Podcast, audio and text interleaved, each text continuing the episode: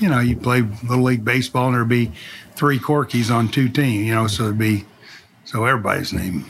it was the the new John back then. Yeah, it really. Everybody says Corky. Everybody looks up. Yeah.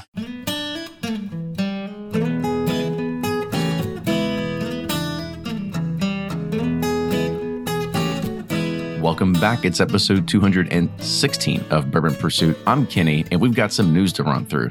And we've got some exciting news that's coming from Old Forester. Their 1910 Old Fine Whiskey. We talked about on the show with Jackie Zykan before, and it exceeded the expectations that Old Forester ever would have known about. It was their fourth and final expression of the Old Forester's Whiskey Row series, and it had sold out across the nation. But it's now being announced that it'll be back on shelves at the end of the month. You know, the idea of pairing bourbon and food and even infusing bourbon and food is nothing new, but some might wonder have we gone too far? Well, the commercialization of bourbon continues as Denny's, you know, that place with moons over Miami, is announcing a new bourbon themed menu for fall. It's called Big Bourbon Flavors. The menu features a range of bourbon inspired dishes to enjoy throughout the day. So for breakfast, you've got the apple bourbon pancake breakfast that has two flaxseed multigrain pancakes with a caramel apple walnut bourbon sauce. And for lunch and dinner, you've got two classic bourbon dishes the bourbon bacon burger, which is topped with a bourbon sauce. And then you've got the bourbon chicken sizzling skillet, which sees a grilled chicken breast coated in a bourbon glaze. And as with any rare bourbon release, this is a limited time offer, and you can read more about this with a link to vinepair.com in our show notes. What's the sweet spot for bourbon's age?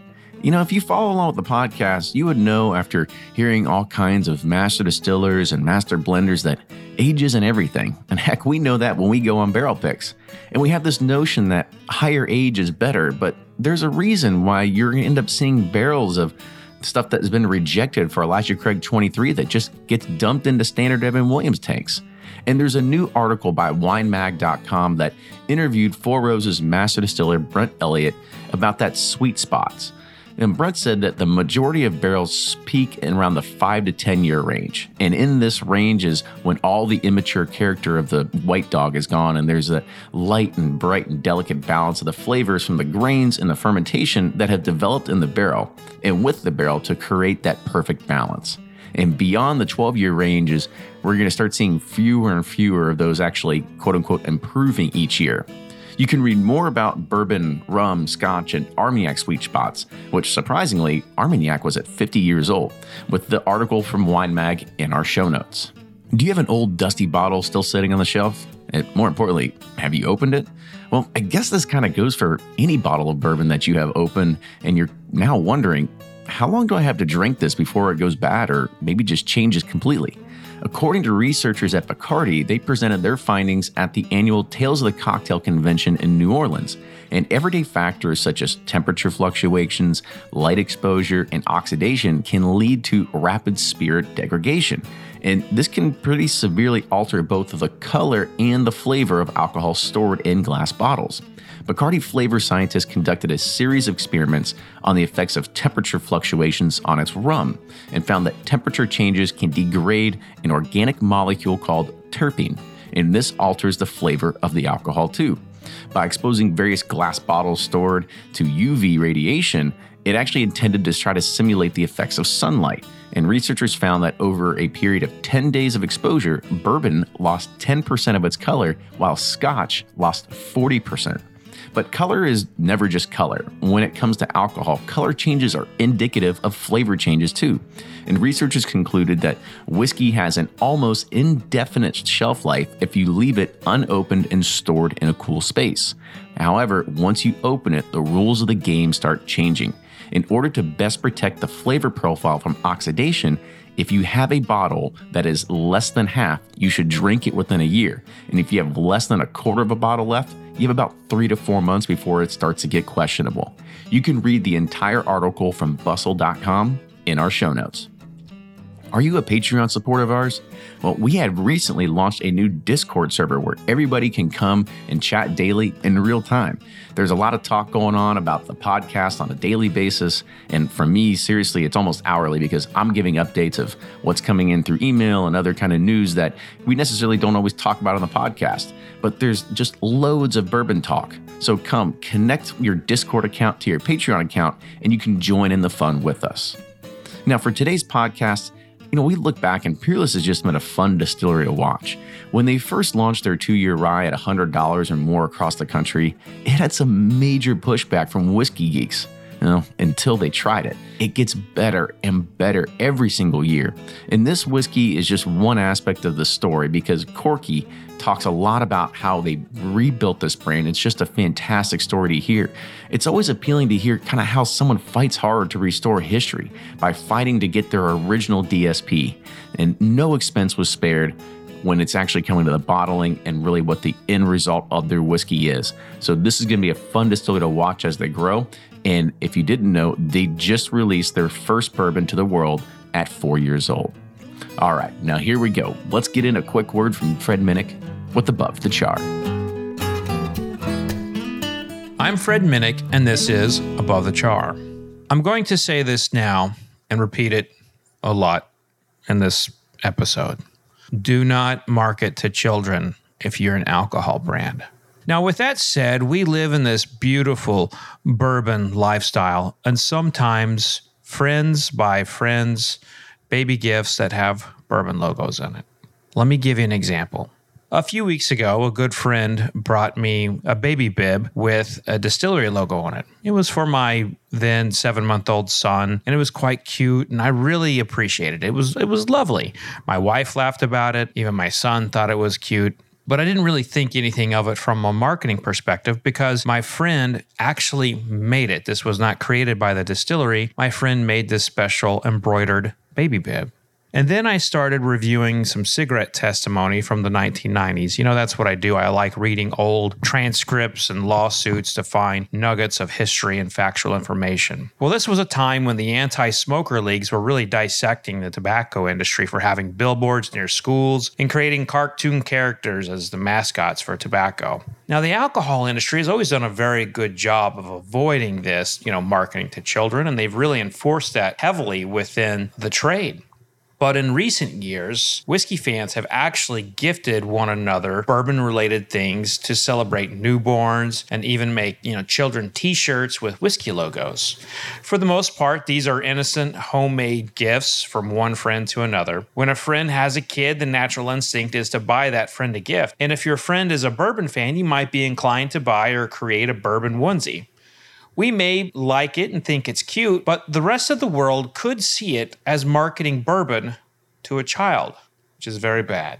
You see, we are in this weird place in our society with how we perceive alcohol. Many of us look at bourbon as the great bourbon lifestyle, and our children see our bottles all the time and hear us talking about master distillers. So, for this audience, you and I, getting a bourbon baby bib is one of the greatest, most thoughtful gifts you could possibly imagine. But this is potentially a very slippery slope. If the wrong person sees my son wearing that bib, they may think it's from a brand and report it to the federal authorities.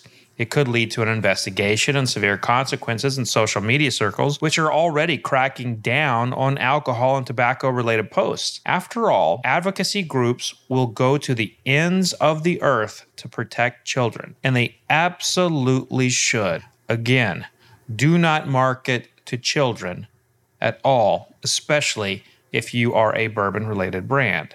And nobody wants to market to children in this industry. Nobody.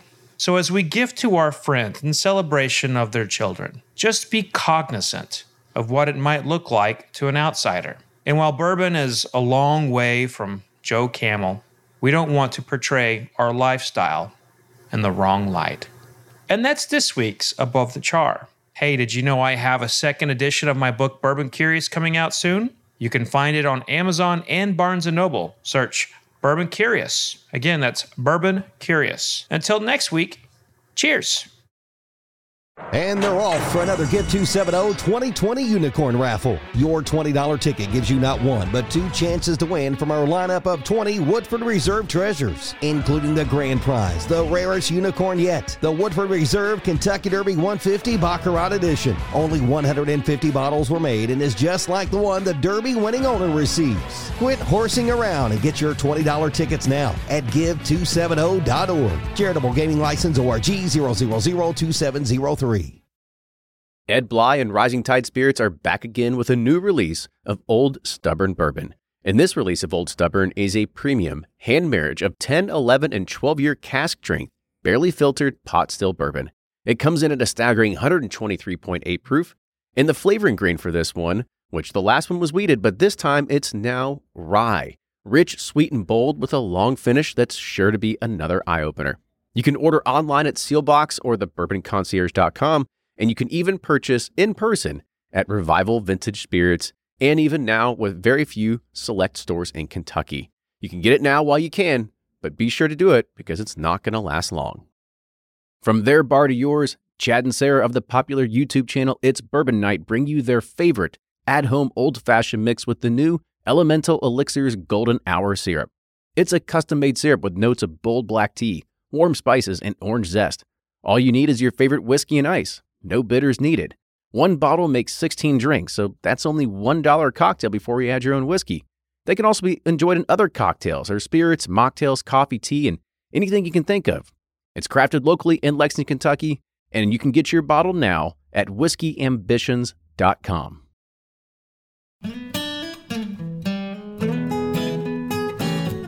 Welcome back to another episode of Bourbon Pursuit. And here we are, the second time at Down One Bourbon Bar, doing our live streaming podcast. So happy Monday to everybody that's out there. Uh, you know, hopefully we're, we're starting to shake things up to, to start the beginning of the week because uh, not a lot of news kind of happens on Mondays. So. Yeah, especially after spring break. You know, everybody's Oh, yeah, like the it's lull. Everybody's having a case of the Mondays today. You know, it's like uh, I don't want to do anything. But everybody catching comes, up. everybody comes back looking super tan, though. Oh, I know. Yeah, not me. I, I still got white farmer's tan. you, you don't tan, do you, Corky? I, I do if I'm in the sun. I'm, Yeah. I need, I I need to be you. there more. Yeah. Well, yeah. This is our room now. You know, the Kenny and Ryan. Uh, this is our studio. So It we, is. uh, it's it's slowly turning into that. We got the uh, the phones are going off the hook if you anybody can hear them, so yep, it's good. We I mean, got a telethon going. Yeah, you know, so- calling for your support. yeah, one eight eight bourbon. We'll take your questions live. Um, actually, that's not a real number. Please don't call. Yep. but you know, today is going to be a, a pretty fun and interesting episode because we are sitting here with Corky Taylor. Corky is the uh, chairperson, uh, CEO as well of CEO. of, of uh, Peerless Distilling Company. Uh, you know, this is something that you know, honestly, for us, it had taken a while for Peerless to kind of get on the map for us, even though it was kind of in our, our backyard. We we all the time we have people that say, "Oh, we want to get on the podcast, we want to get on the podcast," but they don't really hit uh, a national awareness. And I think it, it's time now that Peerless has, has started to break that ground, and they are starting to kind of uh, venture out in the way and make themselves a, a nationally recognized brand at this point. Yeah, and internationally as well. I was just talking to uh, Cordell, my good friend uh, Cordy, uh, before the the show, and he was telling us, telling me that how Peerless is now in 45 states, and it just won like uh, I think the British Craft Producer of the Year in in, in globally. So I mean, that's pretty big stuff, you know, coming out of you know Peerless. So I'm I'm super excited. Me and Kenny actually, Corky probably don't remember. We came there last year for my birthday. Mm-hmm. We had a group of ten, and you gave a great tour. It was actually a Pursuit Undercover Volume One. Yep. Yep. Oh, yeah. exactly. We were we were behind the scenes. I brought my own whiskey thief, and uh, you know, no, it was it was a lot of fun. It's a very cool place if no one's been to it, but excited to uh, revisit the story and share with our audience. You know, Corky's background and the whole Peerless brand and what they're doing to make their name in the whiskey game. Absolutely. So I guess we should we should probably introduce our guest. So today we do have uh, Corky. He is the chairman and the CEO of Peerless Distilling Company. So Corky, uh, aloha, right? yeah, there you go. I, yeah, that was one thing that I learned from you at the last Legend series is that you grew up in Hawaii. I did. My father was in the military, so we spent. I spent the first uh, eight and a half, nine years growing up in Hawaii. My dad was stationed over there, so actually at one time lived right on Waikiki Beach. So uh, surfed on Waikiki Beach. Um, and then we moved to Schofield and Shafter. So, and then uh, when I was older, I served. Was that uh, a huge letdown? you It was Hawaii. Because yeah, I went straight from Hawaii to, to military school down in Lebanon, Tennessee. So Oh, that was a major letdown. Yeah. But um, no, I used to surf the North Shore, Sunset Beach, where the big. I, I wasn't surfing the 25 foot waves, but I was still surfing the 10 foot waves. So, Mm-hmm. but uh, then I, then our family moved back to my dad's hometown of Henderson, Kentucky. Well, what what? Can you give us a time frame of that? Like when, when you were growing up in Hawaii, like what age? What age range was this? I was about uh, five years old when we moved to Hawaii. My brother was actually born in Hawaii on Maui. Uh, then we moved back when I was 13 years old to Henderson. So 13, 14, right in there. Was he given uh, when your brother was born? Was he given like a an official like Hawaiian name that you didn't get because you were kind of an was, immigrant? he, to he, he was actually named after my great grandfather. Corky's not Hawaiian. Polynesian. that sounds Polynesian to me. Here we go. Yeah, no, uh, no, he he was named after actually my great grandfather that started Peerless. So he was he was Henry. They called it. We called him Hank, but he was Henry, named after my great grandfather. So Well, kind cool. of talk about your name a little bit too. So Corky Taylor, and this is the name Corky because it is a little bit different, right? So kind of how did this name evolve, or where does it come from? And I'm gonna just guess it's not your actual given name, or no, is it's it? not. Yeah, no, okay. no, I'm I'm Roy M. Taylor the third. Of course, my grandfather was you know always Roy. My dad was Roy too until and then General Patton named my father Ace, so he went by Ace his you know the whole time I I was with him, and then um, since they, they they didn't really want to call me Roy, so I, I I got the name Corky day one. So the only time I was ever named Roy was first day of school. So they'd say Roy Taylor, and I'd kind of raise my hand up, you know, no, it's Corky. So that was I, I could go another year by Corky. So it's I've always gone by Corky. That's like. It's not too bad. It was I- a good. It was a military name. I mean, there was a lot of Is it? Corkies. Something about it. I don't. I don't know. But I had. I had. I played. Do you have on to earn it that name or? no, not really. It, no. So it was, um, you know, you play little league baseball and there'd be three Corkies on two teams, you know, so it'd be, so everybody's name. It's, it was the the new John back then. Yeah, it really. Everybody says Corky. Everybody looks up. Yeah. Well, good. So I kind of want to kick it off and, and start talking a little bit about the story and the history of Peerless. So Okay. before we talk about the whiskey and the bourbon that you're producing now, kind of give the story of, of your family and how this really evolved. Okay, how, how it evolved was obviously through my great grandfather. Um, he was he was born in Poland. He was a Polish Jew. He moved to New York City to Manhattan when he was five years old. He was selling papers on the corner when he was seven, eight, 10, 12 years old. And when he was he saved up some money when when he was 19, he said, I'm going to get on a riverboat and when I run out of money, that's where I'm going to get off. Why he didn't get off in Louisville, Kentucky, I have no idea. He got off in Henderson, which was a good thing. Walked up top of the hill, had zero money, and he asked the bar up there called Puckett's, can I sweep the floor and can I live in the attic until I get, myself squared away? And about two years later, he ended up buying the bar. But what he really wanted to be was a banker, and that's what he was. He uh, went from Henderson to St. Louis for a short period of time because there was a lot of Jewish people from St. Louis, so they kind of took him under his wing. He became a banker and moved back to Henderson, opened First National Bank. Uh, and in 1889, he bought a small distillery from the Worsham family. Mr. Worsham had passed away. He bought the distillery. They were making about eight barrels of bourbon a day, and within two years, he was he had some weeks he was making 200 barrels a week. So he took it to a pretty good. Um, he, at one time, he was probably there were 220 distilleries in the state of Kentucky. He was probably in the top five or ten during that era. Do you think he looked at it as a purely investment or was it like a, something they enjoyed? No, I think he looked at it as an investment. Yeah. I, I think he was pretty money driven. Uh, he built one of the largest breweries this side of the Mississippi, the Henderson Brewing Company. And the way he distributed his beer during that era was all by riverboat. So he had his own riverboats and went to Cincinnati, to Louisville, down to St. Louis. And he built that into a pretty good size uh, brewery. But his love was Chicago. That's where all his buddies were. you couldn't do this today, but back then he sat on the board of five different banks up in Chicago. But he owned the Palmer House up in Chicago. It's probably one of the most famous. Some people have never heard of it, but it's the longest running hotel in the United States. First hotel to have a light bulb, telephone, elevator, dishwasher, and air conditioning. No iPhone, not the first iPhone. no iPhone. iPhone's next to the no, I beds. think it's uh, but uh, but they invented the brownie, so that's what they were famous for. Okay. So. I like Anyway. brownies. Yeah. we can Yeah. do that. So I- I guess kind of help me through the the timetable here. Now, was your great is it great great or great grandfather? Great grandfather. Okay, so was this uh, lost during Prohibition or like It kind of- was. okay, so Yeah. kind of talk about like He- how that that sort of uh, he had snowballed. it. He had it up till Prohibition, and he had about sixty-three thousand barrels of bourbon he had to get rid of.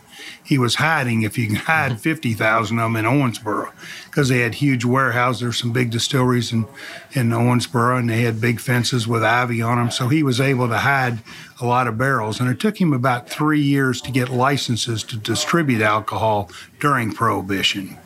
So. Um, So nobody was coming there day one trying to bring out the hammers, yeah. And oh, I think they probably were. I mean, all his the distillery in Henderson was pretty wide open, and that's the reason why he would sneak at night over on 17 train cars to Owensboro to, to, to keep barrels over there and keep them hidden. So the government, you're right, would have gone in there with axes, cracked them open, poured them out. So he thought that he could get a license eventually, and it took him about three years to do so. So then he got a license and was able to distribute. Um, where he distributed a lot of his alcohol, and we found this out. Uh, Rocky Wirtz up in um, in Chicago, it's Wirtz Distributing now. It's Breakthru, but they were the. Um, um, it was a, I guess he he knew about my great grandfather, and before I got up there, he he he told us that my great grandfather sold the Walgreen. Everybody's familiar with Walgreens, got one on every corner, right? But he sold them a little less than 40,000 barrels of bourbon during Prohibition, which was a big deal back then. So they partied pretty hard in the Palmer House for, for years. Not this wasn't one of these two week parties. This went on for like 10 or 12 years during Prohibition, but he was able to get rid of all his. Then he shut the distillery down. He shut it down before that. So it was more like a like a liquidation sort of thing, is what he was trying to get out of it. Yeah, he was he he'd already sold his stills in, in 1917. Prohibition came along in 1919, so he must have known something was coming on. So in 1917, he sold his stills to United Distillery up in Vancouver, British Columbia. Um, and what he did, he hired Mr. Sherman here in town that owns Vendome. They're the largest steel builder in the United States, probably the world.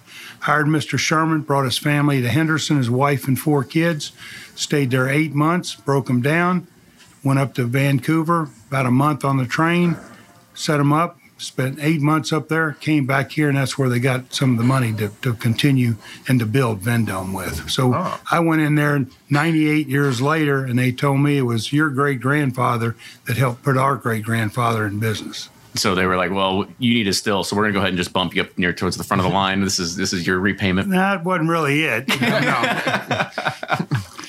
So talk about the the idea now. Um, you know the the family legacy of, of distilling and having your own whiskey had been lost for a few generations, and and now you were at the point of just saying like, ah, screw it, like let's let's start making whiskey again. Like what was that? What was that real determining factor that wanted you to start pushing towards there? because he had a legitimate story. Yeah, You he's- know, had- most, Oh, most I- people are like my great grandpappy, and you're like, you're not even related to him. yeah, well, it's, it's not even close. Hey, now, exactly. I'll tell you what, I, I had a big company and I had a financial services company. I sold it to a group out of New York, 50th floor, Rockefeller Center. I walked on the beach in Sarasota, Florida for a year and a half, most depressed I've ever been in my life. I said, I've got to go back to work. So I came back. I had a home here in Louisville, and my youngest son, Carson, was a builder. And I said, let's, let's do something. I don't care what we do, let's do something. So we had a lot of history with my great grandfather and my grandfather running the distillery. So we said, let's build a distillery. We went down to Vendome and walked through the door and said, we want to order a still and started looking for buildings here in town. And Carson was a builder. So we found this building down on 10th Street that kind of lent itself to do what we wanted to do and um, ordered the stills. And he started the building. Took us almost two years to the day to, to build the building or to convert the building to a distillery. And um, Why'd you choose we- that building and that location? well, I just felt like that if I got the building and maybe when our bourbon came out in six to seven years, part of Louisville would be heading that direction. It was pretty pretty much gone. New is great, and, but there's not many places left in that end of town. So I thought in six, seven, eight years, Louisville would be heading that direction. So it was in a it, kind of a rough area then. It's starting to get better as we go along, and when we mm-hmm. get the park built down on the river, it'll be better yet. But I just thought it would it would work out, and it had a loading dock. It was about the right size we wanted, so it's worked out. I think it's worked out very well for us. Why not? Uh, oh, sorry. No, no, I was about to say. I mean, do you see that as more of like uh, like Louisville's having a, a renaissance period because you had a choice. You you could you could have um, gone to Bardstown. You could have gone back to your hometown. Well, that's what I was going to say. Why not? Shelbyville? Why not Owensboro? Because you know O.Z. Tyler's making a great name for themselves. Sure, they up are there. Uh, yeah. Well, Henderson, cool Henderson's my hometown. I mean, that's you know, I feel like that's where everything started in Henderson. But I felt like that. Um, I, I like Louisville. I knew Louisville was coming along with the bourbon um renaissance, with bourbonism and what was going on, and that was even being talked about four or five years ago. So I felt like, you know, with Brown-Forman being here and you know, just a lot of things going on in downtown Louisville. I just felt like that I'd go ahead and take the chance, and in five, six, seven years, it would kind of head our direction. I'm not too far off. I mean, a lot of it has to do with luck. You know, you have to have a lot of luck doing it. But um, as luck would have it, I think that we- we're in the right place at the right time. Um, and we made a decision that we're making our own product. I don't source anything at all. So I knew our bourbon's not even out. It won't be out till June 22nd. So we're actually, you know, waiting a little bit over four years for it to come out. I'm holding off. I could bring it out today if I wanted to, but I'm bringing it out on my dad's birthday. That's the only generation we skipped. We skipped the third generation. I'm the fourth. Obviously, Carson's the fifth. So, uh, in honor of my father, I'm bringing it out on his birthday. Well, Very cool. So I mean, back to the Louisville thing. I'm assuming that yours. Uh, I mean, you're going to pay a little bit more money up front to actually sit here and have your home base and being headquartered in Louisville than than trying to go and you know be in Owensboro or be in Bardstown or something like that. You know, did you look at this and saying, you know, this is this is where the population is going to grow. This is where uh, the tourism is going to expand. We're going to. We don't have to convince people to come. Like we're already just like another dot on the map of of the Louisville bourbon kind of experience, if you will. Absolutely. I mean, with the convention center right here, I mean, you know, you know what's going on here with the, you know, the farm machinery shows. The the big shows are here in Louisville. The convention center. Uh, at that time, I didn't know it was going to be torn down and start all over, but that's okay. we got through tho- that two years. So did everybody else. But during that era, they were building like an unbelievable amount of hotels in this town. I think when I started, they were building like 10 hotels. And then it come another couple years, and then there's 20 new hotels. So those people are going to do something. They're going to go places. And I wanted to be in Louisville so people could come in and take a tour of our distillery and, and know the family, the history, because I, I really believe we have about as much history in the bourbon industry as any distillery in the whole state of Kentucky, and it might be a might be saying a mouthful, but I mean, when you go back, Fred to- Noe's going to have a, you know, have a response for that when one. you well, who's that? so Fred, Noe, or any Well- of the beams. Well, okay, well, Jim Beam is not, is DSP number two thirty. We're number fifty. So oh, I want So- you to I want you to also tell that story too because I know that you were you also fought to have your your original DSP back as well. Oh, fought, fought. That isn't the word for it. I spent, I, s- I spent a year and a half getting that that number back. I mean, we started from my great grandfather.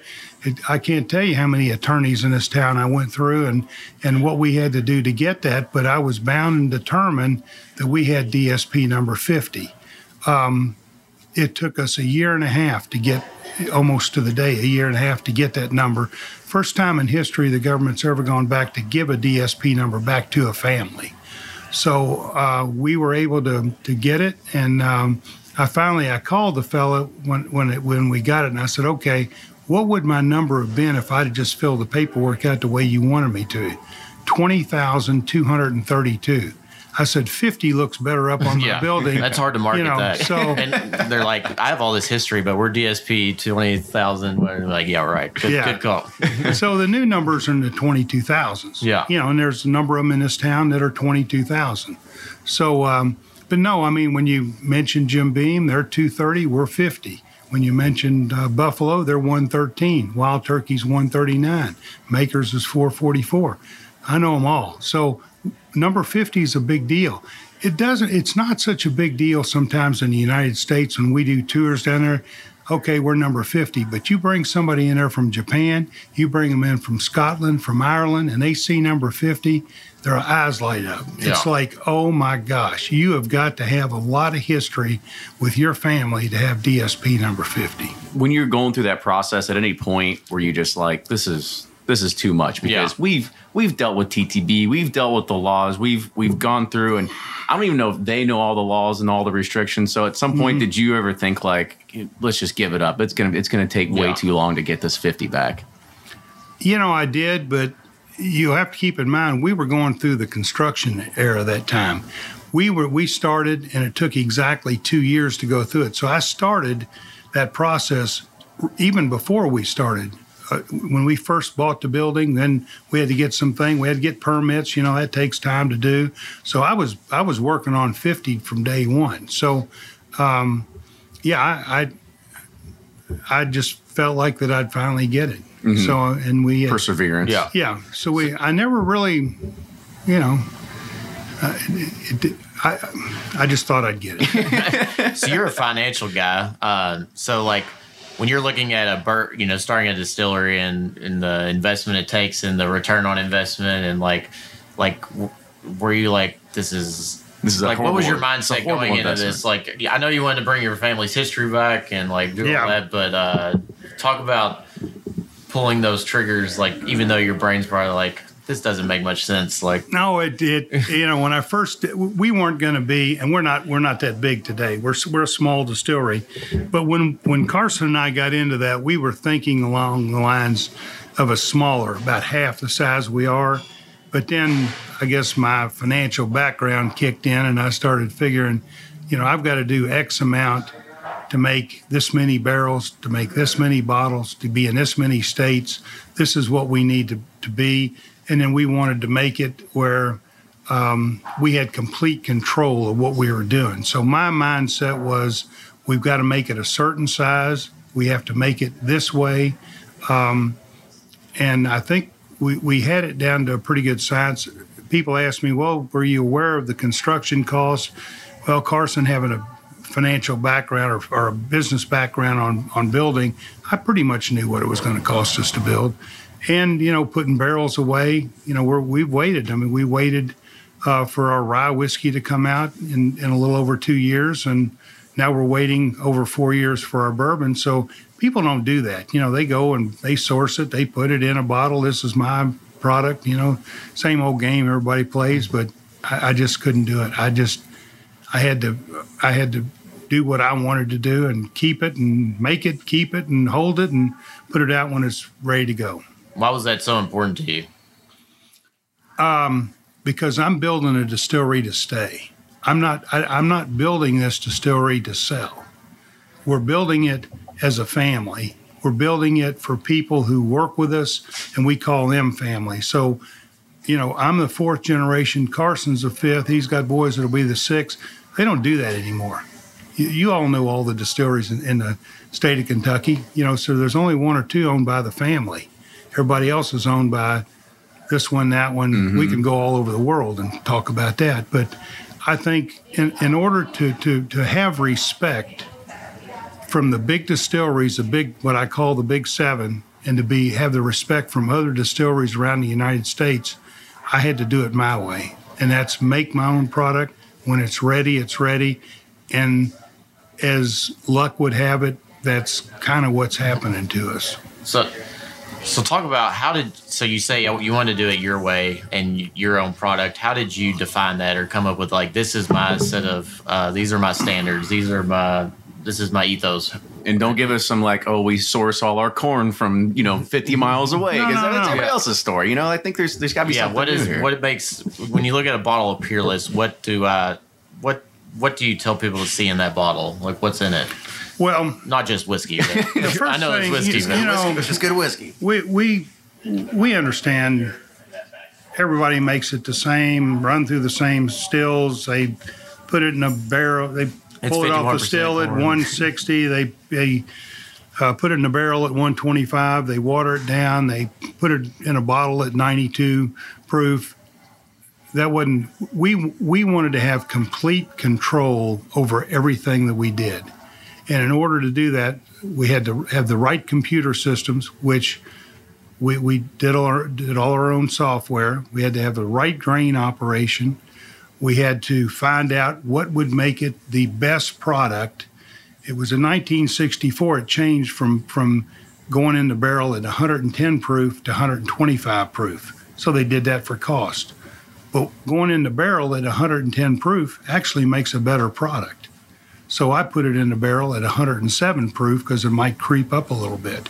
And then I take it straight from the barrel right to the bottle. We don't add one drop of water to it when you take it from the barrel, once it's aged, to the bottle. So the bottles that you see right here are probably 108, 108.1, 108.2. We wanted to give it the best flavor profiles we could possibly give it. The other, the, the other main reason why I think that we're making as good a product as we are is we're sweet mash. Everybody's familiar with sour mash. You hold the mash back, you pull it forward. You know that isn't the way. We're a military family. I wanted. I want this place clean. I'm. The joke is, I want it battleship clean. I want that place spotless. When we when we make a product, we steam clean. We clean everything. You won't see a hose on the ground. You won't see a pressure gauge spewing. You won't see any of that. Everything we have is controlled. We could cook exactly at one, at a certain temperature. We we ferment exactly at a certain temperature. Everything is controlled, and I think that's the reason why we've received the accolades that we have since we started, and we're going to continue. We're not going to be cocky enough to think that we're doing it exactly right. We're we're doing it better every day. Everything we do, we're gonna we're gonna buy better equipment, better systems to make sure that we're we're, we're on top. What kind of those better systems are you investing in today? Well, we're we're um, we have a continuous still, but there's um, you know there's just ways to make that still run better, run hotter, run faster. So uh, basically, pumps and gauges and things like that that we have just exactly con- complete control over. So you know we're we don't make a lot of product. We only make 10 12 barrels a day. That's probably all we're ever going to make. I don't have any aspirations of of building a distillery that's going to be line up to jim beam or maker's mark and making a thousand barrels a day. We're going to make you know we might make 12 15 16 18 barrels a day someday but not today. Mm-hmm. So we we just want to have control. If you can have control if you're the size distillery we are today. When you get way up there, you just you you're just making product, and Yeah. and, and and don't miss on all bourbon coming out of Kentucky is a good product. We just want to have the best. do you think do you think uh you know the decision to you know like you said stay small like really focus on quality do you think you would have made that same decision younger in your life if you were like start the distillery like younger and like oh we gotta you know make this as best big and best big and Gotta- fast and best as possible instead Turn and of burn. like like whereas this is more like of a passion project i'm sure it's giving you returns but it seems like more like you know this is really You know, if I'd have stayed down in Henderson, uh, where all my buddies are, and where the, some of the big buildings are, and maybe uh, I would have had aspirations of, of building a bigger distillery and coming out of my great grandfather's buildings or done something. But you know, coming into Louisville, Kentucky, and wanting to do it in in the city where I could I could benefit from from people taking tours and visiting us. Um, I, I think, and then and the timing on bourbon. Bourbon's only been hot for the last probably eight, ten years. I mean, you go back 20 years, I mean, everything was vodka. Yeah. You know, gin was way before that. So vodka was so hot, all the flavored vodkas. Bourbon really hasn't been that strong for the last, I'd say, 10 years. So I know. it's I'm just from now. Bardstown. No one cared about it. Yeah, well, now all they, No, now they- they care about is yeah, but they make great stuff in Bardstown. yeah. So um, I think that uh, you know I, I talk to all the big guys, and they say that the bourbon industry will be good for the next 14 to 20 years. So that's good to hear because every business has a cycle. Mm-hmm. My father was in the had a Ford dealership, and every five years you knew it was going to go down. It was going to come back. So at least bourbon industry, I think, will be good for the next 15, 20 years. Why do they think that?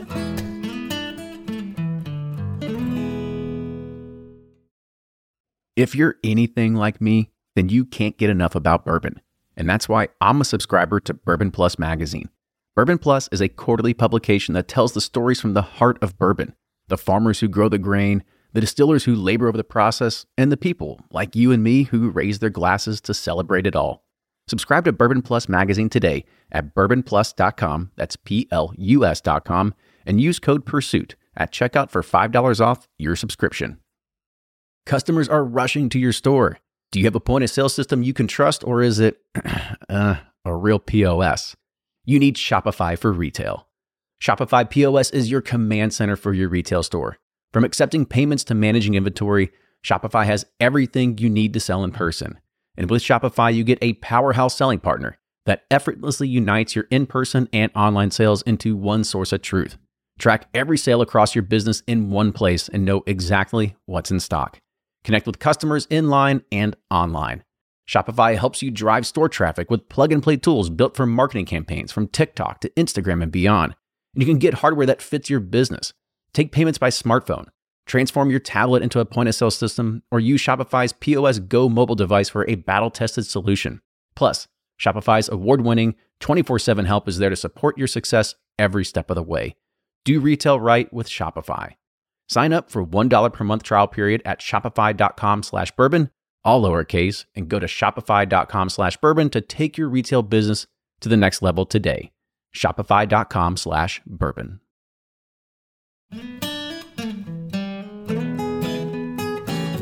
So at least bourbon industry, I think, will be good for the next 15, 20 years. Why do they think that? Well, I think it's a lot of reasons. I think I think they feel like that it is because it's it's getting to be a wor- worldwide drink. I mean, the Japanese love it. They even they even in the UK they like it. Australia likes it. Canada's drinking our product. So, but the main reason is I think women like the flavor of bourbon. They they like it. They're getting away from vodka, and I think and then I think you've got the mixologists in all the big cities are getting back to mixing the drinks. The Manhattans, you know, are made with, um, they were made originally with rye whiskey. Now they're coming back and making it with rye. So that helps us in the big cities of New York, Chicago, San Francisco, LA. So I think there's a lot of reasons, but I'd say number one would be that women like bourbon. They like the they like the flavor of it, and um, it hopefully it'll be a good thing. It's number one drink in the world today. Wow. Let's keep it number one. Yeah. Yeah. Yeah. It, well, if it's up to you know, Keep- obviously keep- we do keep our we do our part. Yeah, keep rye Yeah. whiskey, keep, keep, keep it going great. So the other kind of question I want to kind of talk about is is the bottling and as well as the price point, right? Because this is something that most consumers out there, if they've never heard of it, they might see it on the shelf and they're going to be like, "Whoa, that's that's really up there for uh, for two three year old products." So kind of talk about um, the cost of the bottle that goes into it because I know that you put a, a considerable amount of effort that goes into the shape, the topper, and everything like that, and how that kind of falls into the uh, ending retail price as well. Yeah, it's uh, probably the craziest thing I've ever done, but I'll, I'll explain it to you. We're here for the what crazy we stories. we yeah. what we Carson and Chris Edwards and our they designed the bottle. We wanted to have what we thought was one of the best bottles made in the United States. And again, I wanted this bottle to be made in the United States. We found a company down in uh, right outside of Atlanta. They only make perfume bottles. They make our bottle. When you pick it upside down, it says "Made in the USA." So we wanted to have the right bottle. The cap actually costs more than the bottle. so it's we wanted to have the heaviest cap, the heaviest bottle. One that has a design on it, and in the label. We actually won uh, on December 5th, Repeal Day in New York City. They have a contest who has the best bottle, who has the best label, and who has the best cap in the United States. And last year we won all three. It's never happened before. So we feel like we have the right, and then to put the product in there, to put a two year old product in there and, and, and retail it out for 119 or 120 dollars was a push but we don't make much product. We felt like it was a good product. Evidently whiskey advocate thought it was a pretty good product too because we were ranked the 15th best whiskey in the world with a two-year-old product. But the number one rye whiskey in the world. On april the 18th of 18 we're ranked the number one rye whiskey in the world. Jack daniels rye came in second whistle pig came in third. So it was a big gamble on our part. We we'd have won the accolades. Uh, January the 30th, James and I went to New York City, um, and, and Whiskey Magazine uh, gave us the award for the number one craft distillery in the United States out of 900. Caleb Kilburn, our distiller, master distiller, just got back from London March. He went there March 28th we got the we won the uh, the number one craft distillery in the world. So we must be doing something right. we are getting, but now we do have different price points. So a lot of our rye will be more in the $89. Our bourbon will come out about $69. It's still a high end, but we don't make much. Well, oddly enough, I don't know if people know that that rye whiskey actually is more expensive to yeah. to mash and to create than it is to actually make a bourbon whiskey. So, kind of talk about comes up the tanks, got to clean all that funk. Yeah, it does. Mm-hmm. Anyway, and, and rye, and rye is you know it's 13 uh, 13 14 dollars a bushel, and corn's three dollars and sixty eight cents. So, you know, it just costs a lot more money to make. Yeah, but why is it that that rye seems to age? A lot quicker and have a, a, a better approachable taste to it at a younger age than say a bourbon does. What what, what really think you accounts for that? You know, I that's probably a question more for Caleb than it is for me. I, I don't know why it why it ages that much faster, but it's twice as fast. I mean, so to have it's fine. now, now we're now we're going to have a, we, we have a three year old out. We're going to have a four year old out probably in the next three or four months. So on a go forward basis, we won't be a two year old rye. All of our rye will be four four to seven years old, and then we'll come out with a Henry Kraver eight year old. So it'll be hitting on a four year old here probably in the next three or four months. So we'll be strictly over four four to five year old rye. What's this Henry Kraver thing you just brought up? That, that kind of piqued my interest there. Talk about that. Well, we're going to, in honor of my great grandfather, we're holding about 20% of what we make uh, for Henry Kraver uh, bourbon. So we'll have a, we'll, we'll always have the Peerless product out, but we're going to have a, a Henry Kraver eight year old product and probably an eight year old rye whiskey as well. We'll hold a little bit for him.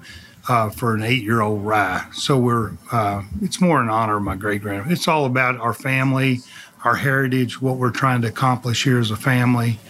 Um, but I think our eight-year-old bourbon should do well for us. Yeah, because yeah. that was always one of the things that I remember. I remember when this when the two year old rye first came out, and you know it came out with a hundred dollar price tag, and I know people were talking They're like, "Oh man, like how can they do a hundred dollars on a two year rye whiskey?" And I think one of the big things that was the question that always came up was, well, when the rye is three years and it's four years and it's five years, so on and so on, like is the price going to keep going mm-hmm. up? Is it going to go down? Is it going to stay the same? Like, what's what's your the, the long term game there?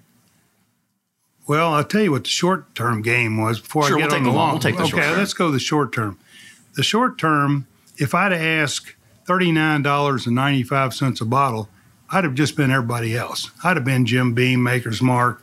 You know, we'd have just been we we'd gotten lost in the shuffle.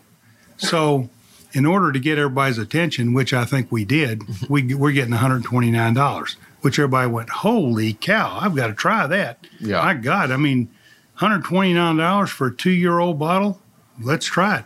And it just so happened it tastes good. Mm-hmm. So, was it a gamble? You damn right it was a gamble, by God. But, you know, as it turns out, the way that it's come down the pike, we, we do realize we've got to get to a four year old Um, then you don't have to put an age statement on the bottle once it's four years old. So it'll be five, six years old, and I think it'll get it'll get better every year. Our three year old is better than the two year old, but it's it's hard to say. I mean, if you're number one in the world at a two year old, what the hell? I Where mean, do you go from there? Where do you you know where do you you know what, how much Close up shop. Let's start off something well, new. well, we're well, done. But, but no, we, we know we want to make things better all the time. We want to do a better job. We want to be proud of the product we put out, and we want to be more cost effective. It, it was. It was a big deal to come out over $100 with a two year old, but it got people's attention. We would have never, ever gotten the acc- accolades that we got if we hadn't asked $129 for that bottle. who is who is the biggest like advocate and then like the person that was against it like within inside of the family or inside of the company that was like all right this is the price point we're going with and then somebody was like i don't know about that or you just kind of like headstrong with it saying we got to do this You know, I don't. I think everybody pretty much agreed. I mean that uh, we don't make much product. We're, I'll make it real simple. We go where the money is. The money's in New York City. The money's in Chicago. The money's in San Francisco, L.A., Houston, Dallas, Atlanta, Miami. So London. So if you only make 10, 12 barrels of, of bourbon a day, You don't take where- it to Henderson. you Don't take it to Henderson you don't- County. we, we got it in Henderson, but only about three places. Exactly. You know, you don't. We're not going to go down to Bardstown and put it in the bar down at Bardstown. You know.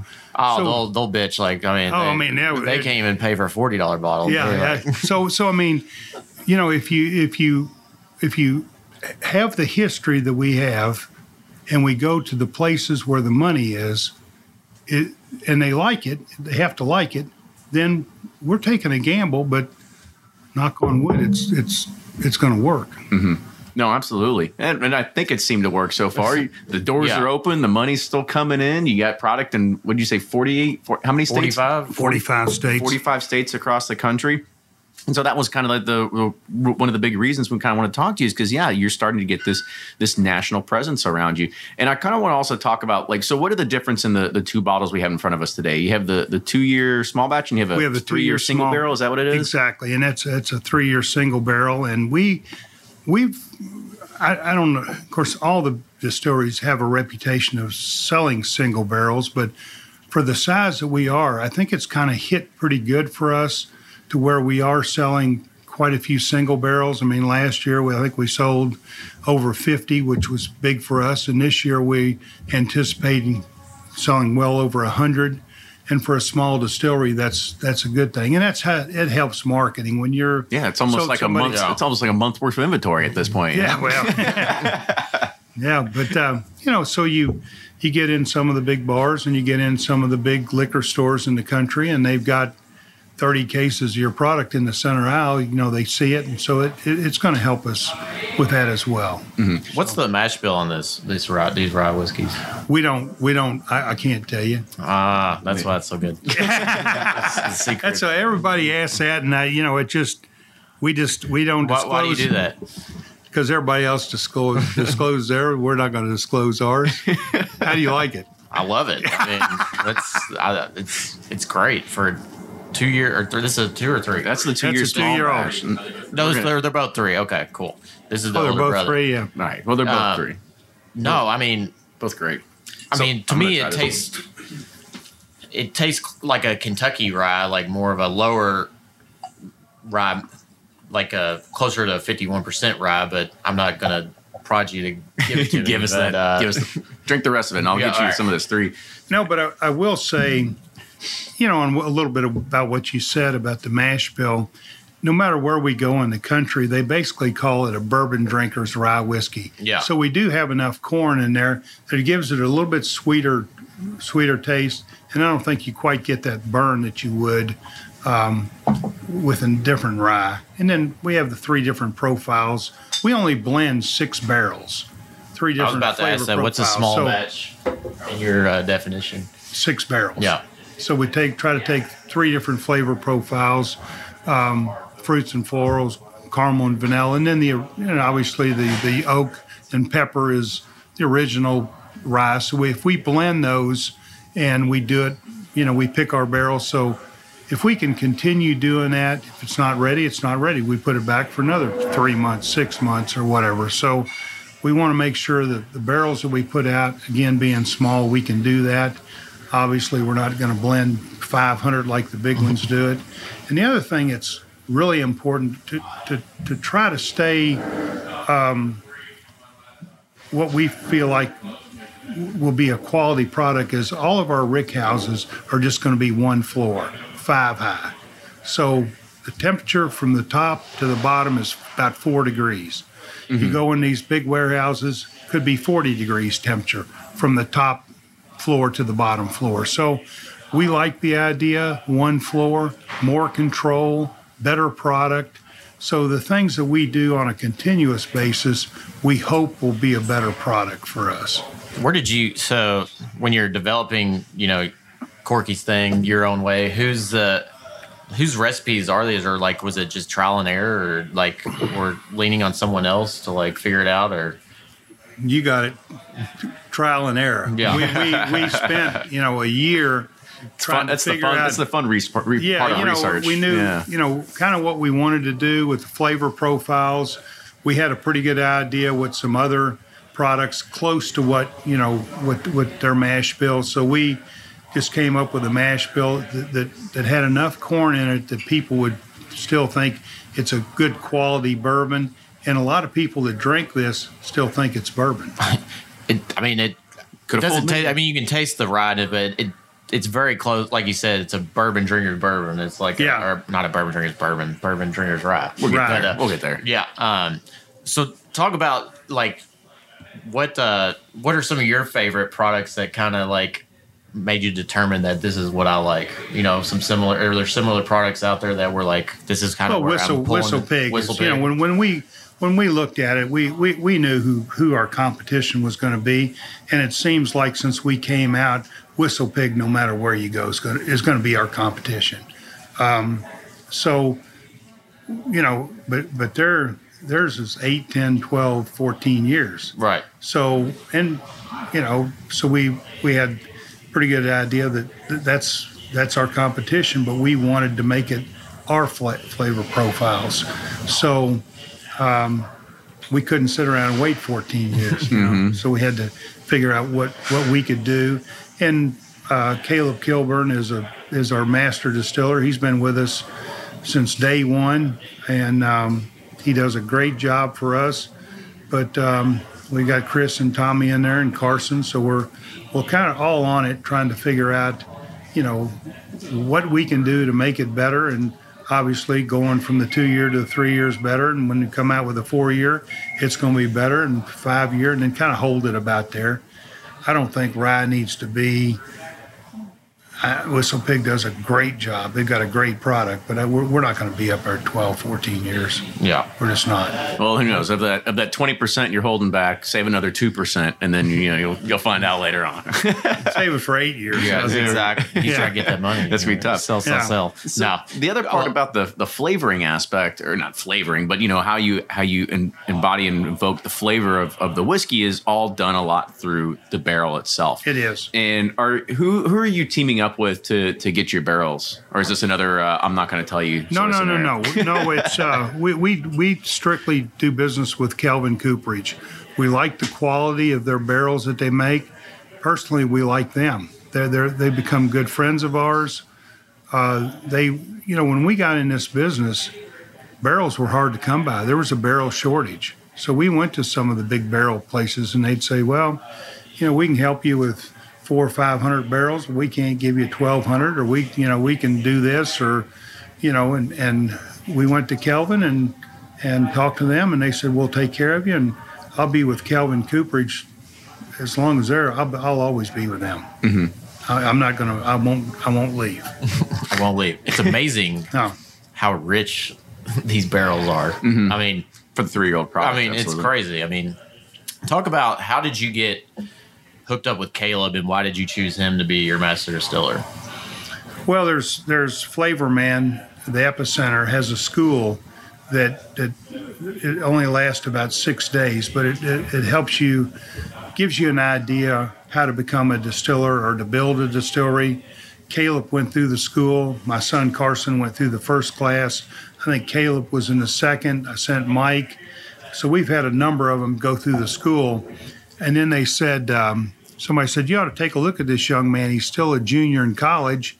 So he came over and talked to me. He said, You know, I'd like to, you know, work with you. And this is even before we laid out the distillery.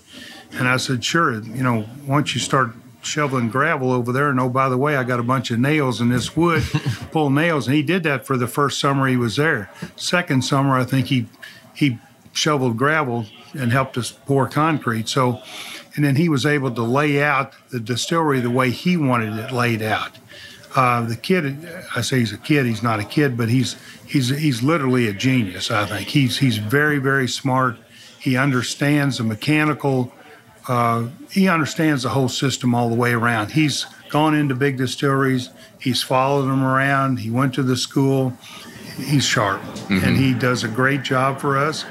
He's helped work with Tommy and and uh, Nick Klee and, and and help them along. So we have three people that can really do what we want to in there. But Caleb is the he's the lead lead pony there. So is he like another son to you? Part he of the is. family? He really is. Yeah, no, he is. And you know, and I feel like a lot of them in there, they're you know, we're, we're basically a big family. We we only have about twenty employees.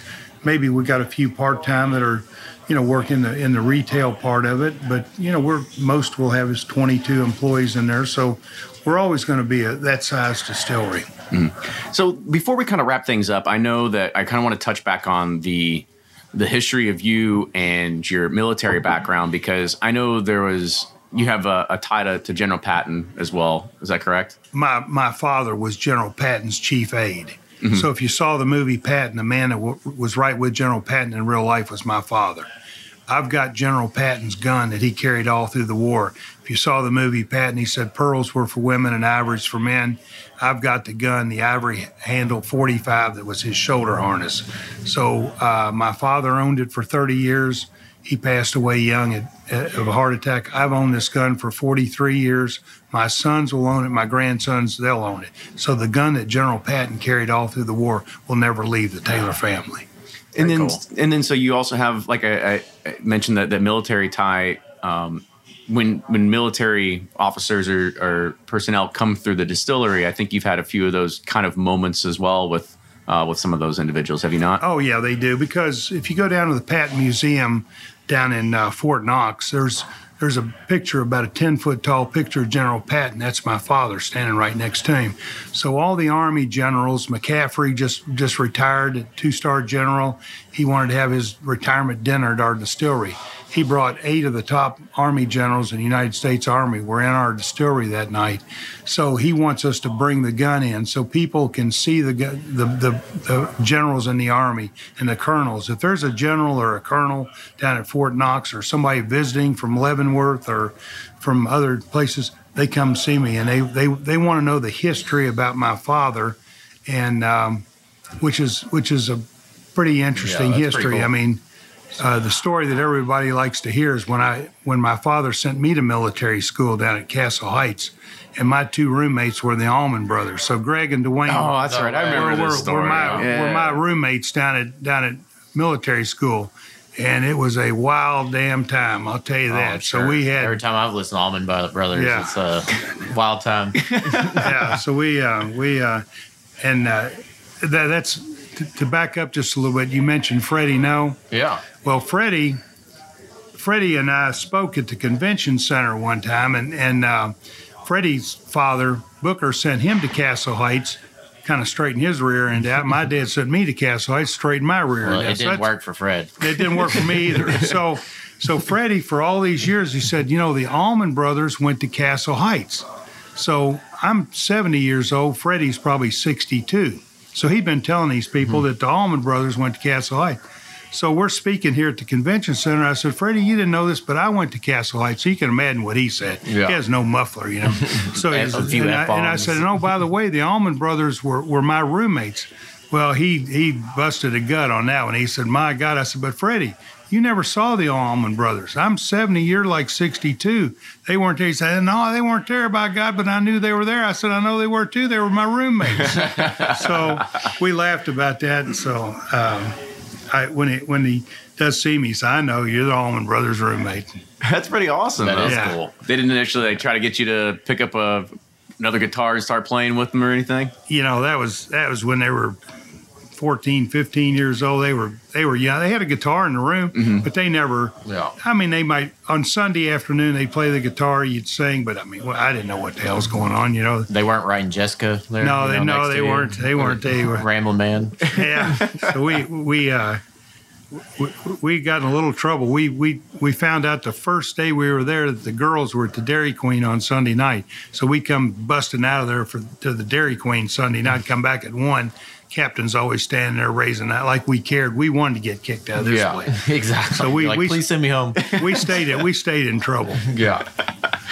Give me give me another one of those good stories. So I mean, you went uh, you went to go to the Dairy Queen. What other things did you try to do to get in trouble there? Oh, we we made a little. Uh, we did make some uh, wine in there, so we could get drunk every once in a while. But I think, I think the Dairy Queen was That's awesome. that was that was the wildest. So I I was so we had no money. We'd go to the Dairy Queen. I mean, we would go to the Dairy Queen, end up there at one o'clock. We hadn't, we couldn't even buy a Coke. We were so What's going broke. on at the Dairy Queen more than Blizzard? Yeah, we we well, but then and then I figured out. I said, "Hey, now here's how we're going to make money. We're going to go down to the drugstore. We're going to buy a little vial of cinnamon. We're going to go in cafeteria, soak these toothpicks, and sell them to all the rich boys for ten cents a piece. So we told sold ten at breakfast, ten at lunch, ten at dinner. That's three dollars a day.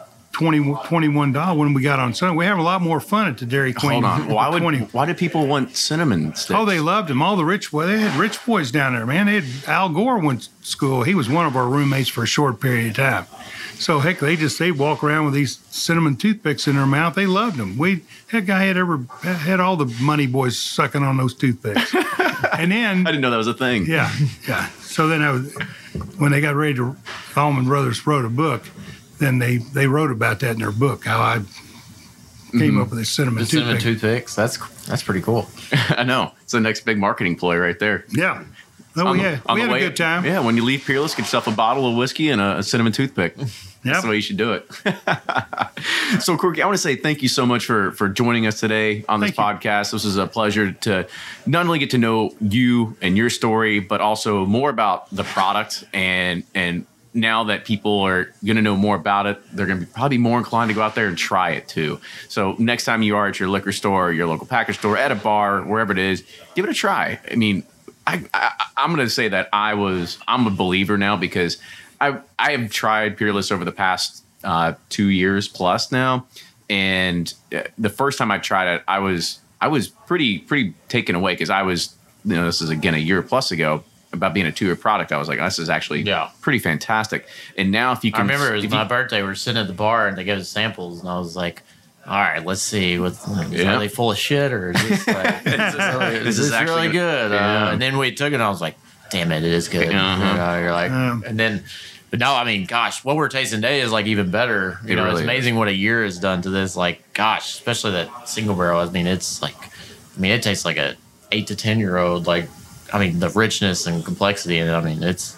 I don't know what you're doing, but he told Yeah, us I mean, he won't tell us, He but- won't tell us. Yeah. other, other than going at a lower proof, you know. Yeah. that. no, we just want people to come down and see Yeah. our place and, see how is we a, make it. And it is a cool place. I mean, like it's amazing because when Kenny and I we were on my birthday, a friend of mine set up a Heaven Hill tour of the Shively plant. You go there and they got you know, I mean, obviously it's a factory over there. Yeah. But then you go to your place and it's great to come see like a craft distillery where it's like it's like you feel like it is truly handmade and like everything's you know legit about like it's it's a cool uh building and everything about it's like I don't know. It's refreshing. I guess. Yeah. when Where you going Well, with this, right? Well, I'm just saying it's.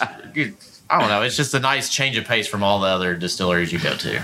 Absolutely. Yeah. So uh, before we kind of kick it off here, uh, give a shout out to people of, of where they can find out more about you, where can they locate the distillery, so on and so forth. Well, we're we're down on 120 North 10th Street, right past the baseball bat factory. Louisville Slugger with a big baseball. Go another block, take a right towards the river. We're right down the street there. Uh, we have tours from uh, starting Monday through Saturday from 10 to 5. Uh, we stay open late in the summer till 7 on Thursday and Friday night.